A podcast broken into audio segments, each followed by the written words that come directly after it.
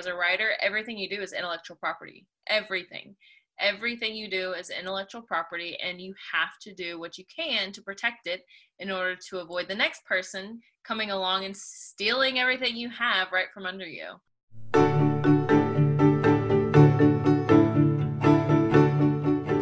Eek. As a writer, those words made me cringe a little. We invest so much time and energy into our writing that it's hard to consider it might be taken from us. That's why I'm so excited about today's episode How to Protect Your Writing. If copyrights and trademarks and legal things make your head spin, never fear, you're in the right place. We're going to break it down and help you determine some clear next steps to take good care of the words in which you've invested so deeply. Hi, I'm Clarissa Moll, and welcome to The Writerly Life, brought to you by Hope Writers, the most encouraging place on the internet for writers to make progress. Here at The Writerly Life, we help you expand your creativity, explore new techniques, and express your hope filled words in a world that needs them. We'll help you learn to balance the art of writing with the business of publishing and learn to hustle without losing heart. You have words, and your words matter. And as you write them, you can be you boldly, bravely, maybe even a little scared sometimes. You can be you in your writing life. Welcome to the show, friends. Lean in, grab a pen, let's chat.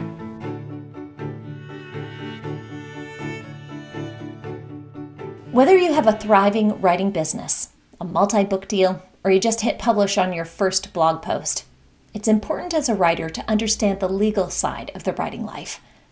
While this episode doesn't substitute for specific legal advice, I hope you'll find encouragement as we talk together about how you can steward your writing and protect it from misuse. Our guest today, Andrea Sager, is a small business attorney for entrepreneurs. She helps them protect everything from their brand names to their courses and blog posts, and she's the perfect person to guide us as we determine how best to protect the words we've published. Lean in as Andrea tells us more in this Hope Writers Tuesday teaching with host Brian Dixon. Many of our writers are are coming from sort of the inspirational faith-based space. They they don't love the idea of having to like protect their intellectual property. They just want to write. They just want to write. So what would be like the first thing that you'd say to them?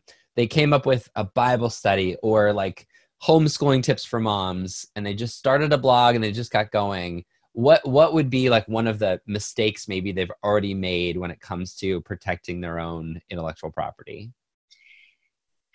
That's a loaded question. No, so first if you have a unique name to your blog to your brand whatever it is it needs to be protected with a trademark even if you're conducting business with your legal name, so if it's a personal brand, guess what? Just because you have a legal name doesn't mean that you're legal to conduct business with that name.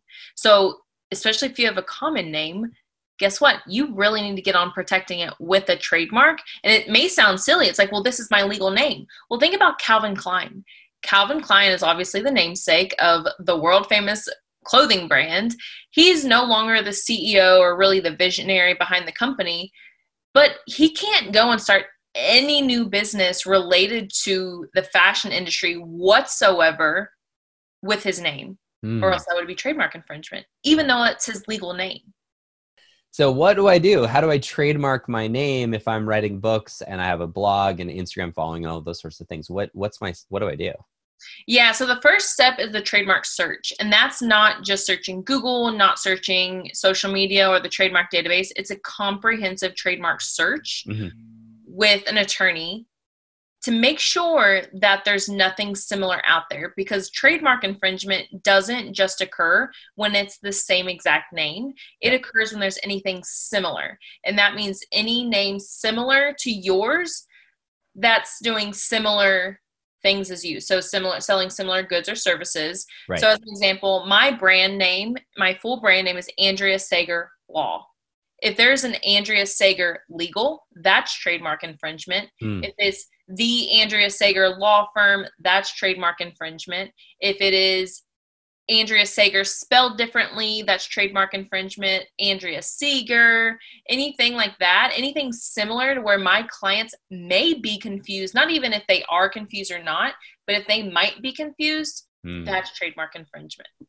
I love it. If they may be confused, that's really the point of this whole conversation, right? Is like for example, one of our co-founders, Emily Emily Freeman, she goes by Emily P. Freeman because there's a there's another Emily Freeman, and they write uh, some you know there's some overlapping content. Uh, but but there's there's some divergence as well, and there's things that the other Emily has said that our Emily would never say, you know, and so to see like you people will people will get them confused, and and so I so what what would be like the the long-term danger of that if if you didn't trademark your name like what's the worst case scenario because i know some of our writers are going come on can i just write words that matter why do i have to think about all this stuff like what what would be like the worst case scenario so you may have to not that it may be the worst case scenario, but you may have to use a pen name. Maybe you've mm. created this whole brand mm. after. So, just an example, I have a client. It, I've had clients at every stage of business have to rebrand because they didn't trademark. Worst case scenario was one client who had been in business for 10 years, never trademarked. Then she came to me because somebody was using the same name as her and it was causing confusion. I said, okay, no problem, we'll get started. And come to find out, there was a third party that had the name and they trademarked it.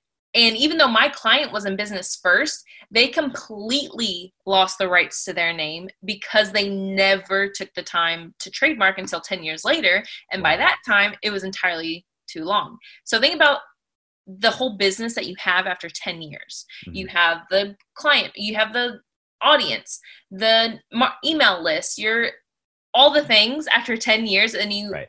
essentially have to start from scratch because people don't know if they're going to trust your new brand name if you have a new pen name like trust me i've done rebrands a million times and yes. no matter what they suck every single time. Right.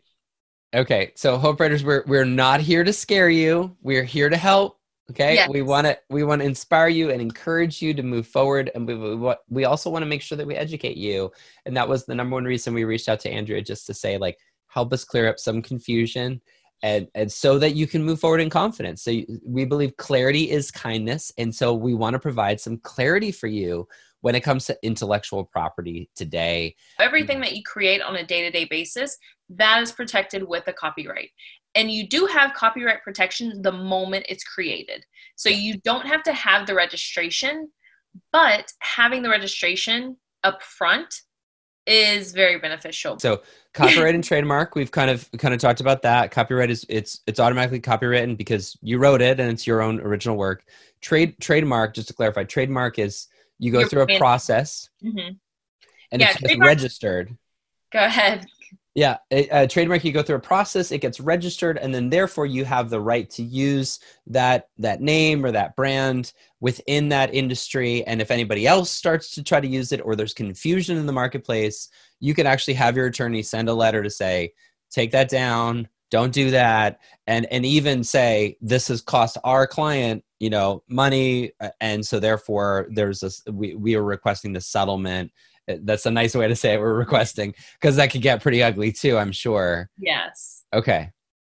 Yeah. So get just get your registration. Yeah. And it'll it it's gonna sound it'll feel weird. Right. Just getting into that practice, but once you get used to it, it's a no brainer because mm. it's if you DIY the filing fee for a copyright is fifty five dollars. So it's very low cost takes 20 minutes to file the application and then the copyright office is very random anywhere from you know a month to seven months later you'll receive the registration um, as long as it's a, an original work mm-hmm. now i think you said there's a lot of bloggers as well yeah that's right. So if you're a blogger and you have quite a few blog posts and you're I'm sure you're sitting there and you're like, "Oh my gosh, I don't want to file every single blog post." Well, the good thing about blog posts is you can file those in bulk. And you file everything up until, you know, maybe you go to file today and you file everything published up until today. And for our clients, we'll do it every six months, every 12 months. And between that window, we file everything they've published. So you don't have to file every single blog post. Hmm. Okay. So I, I, I looking through the comments here, there's a little bit of confusion about the difference between copyright and trademark. Can you just kind of break down what's the main difference between copyright and trademark? For sure. So trademark is your branding. Think anything that identifies your brand. So your brand name, your logo, your slogan, those are the big three. Now you can have a podcast name, the name of a service within your business. Hope Writers, I'm sure there's more branding in there. So my yep. brand name is Andrea Sager Law. Our all access program is the Legalpreneur. That's protected with a trademark. Anything that identifies your brand, so product names, product lines. Um, think about McDonald's, right? McChicken, McNuggets, all that's protected with trademarks. Mm-hmm. Um, I don't know if any of you ladies go to Dry Bar at all. Um, I, I, was just there last week, so this is why it comes to mind. But Dry Bar, it's a place where you go and get your hair blown out, and mm-hmm. yeah. Um, well, they have a lot of products, and every single one of their products has a unique name to it. And I every time I go in there, I love it just because it's like a trademark attorney's dream. Like every product has this very unique name, has like no meaning to it until it was on that product. I'm like, oh, this is awesome. So think about everything you're creating within your business. So if Hope Writers, if it was called mm-hmm. the writing mentor or something like that that's very generic in regards to what it is. Mm-hmm. so that probably can't be protected with a trademark that's why you want something unique now different different products and services within your business you want to be able to protect that with trademarks so your blog post even if you're you have your business name then you have your blog you can have a unique name to your just your blog and that can be protected with a trademark is your head spinning a little? if so, that's okay. Taking stock of the legal implications of your work can take some time. That's why this episode is a great first step toward that longer conversation. But protecting your work is about more than copyrights and trademarks. If you're a writer, you're most likely also a reader and collector of great quotes. Have you ever come across the perfect quote from another author that you'd like to include in a piece of your writing? Maybe you'd like to share a quote on social media or include it in a newsletter for your readers. Before posting or hitting send, it's important to understand the legal implications when quoting other people's words. It's not as simple and clear cut as it may seem. To avoid unintentional plagiarism, Andrea Sager offers this helpful advice. Number one, attribute. We've all seen short quotes from books or articles make their way across the internet. If there's a quote you'd like to include in your writing, Andrea says the rule of thumb is that the quote must be short and it must be attributed to the author. As long as you properly cite your source, then you don't need to seek permission before using a brief quote from another writer. However, Andrea notes that there are important exceptions. For example, song lyrics and poems have different rules regarding fair use and copyright infringement. Often, permission is required to use them in any capacity, so be sure to check with a legal expert regarding their use. Number two, get permission. If you'd like to use a section of an essay or a longer excerpt from a book, you'll need to get permission from the author. Andrea says if that quote falls under copyright protection, then you have to get permission you need to have a license to use that quote. If an author grants permission to use their quote, it's important to use it exactly as requested. The license only grants permission for the exact request being made. Number three, do your research. It's likely safe to use a few short attributed quotes within your work, but make sure that it falls under fair use, especially if you're using the quote in a product you're selling, like a book or a course. It's wise to research the potential legal issues by consulting with a legal professional before including another author's words within your own writing. Navigating the legal waters of your writing life can feel like crossing the Atlantic in a rubber raft. But while the ocean may feel wide and deep, it doesn't need to overwhelm you. You can take steps to protect your work and yourself as you invest in your writing and seek to reach your readers with your messages of hope. As you take charge of the business side of your writing life, I'm convinced you'll see the value of your writing more clearly and you'll be empowered to share your words more boldly. Let's listen to Andrea one more time. I do sound, I may sound scary, but the thing is, don't don't let this scare you and run away from doing the legal things or run away from doing your business or whatever. Yeah. You would much rather find out now that you need to rebrand because you're being proactive Right. than finding out that you have to rebrand because somebody is threatening to sue you with the loss a federal lawsuit. So it may sound scary right now it's not as long as there's not an issue and that's why you want to take care of it up front because you want to avoid any issues. If this episode was helpful to you, just imagine how helpful the entire hour long interview with Andrea Sager would be. Every week, Hope Writers members have access to a new one hour Tuesday teaching with agents, publishers, social media strategists, authors, and business professionals like Andrea Sager. Hope Writers helps you make progress in your writing life, whether you're writing blogs or articles, on social media, or in a book. If you want to be serious about your words and your reader, we're here for you. For writing tips and encouragement, find us on Instagram at Hope Writers or at our public Facebook page, Hope Writers Community. Last, a final word from author Stephen King. Talent is cheaper than table salt. What separates the talented individual from the successful one is a lot of hard work. Here at Hope Writers, we're committed to helping you navigate the art of writing and the business of publishing. Talent may take you a little ways, but hard work will always win the day.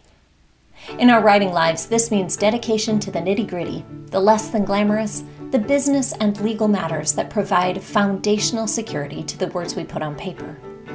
As you engage with the sometimes hard work of protecting your writing, we're convinced even those seemingly mundane tasks will make you a better writer in the end. Thanks for listening, writer friend. As you step into this week, remember to keep writing. Your words matter, and we can't wait to read them. If you found this episode of The Writerly Life helpful, be sure to hit subscribe and tell your friends. Rate and review the show and like and comment if you're tuning in on YouTube. Your reviews help others know you found the content helpful. We'll see you next week.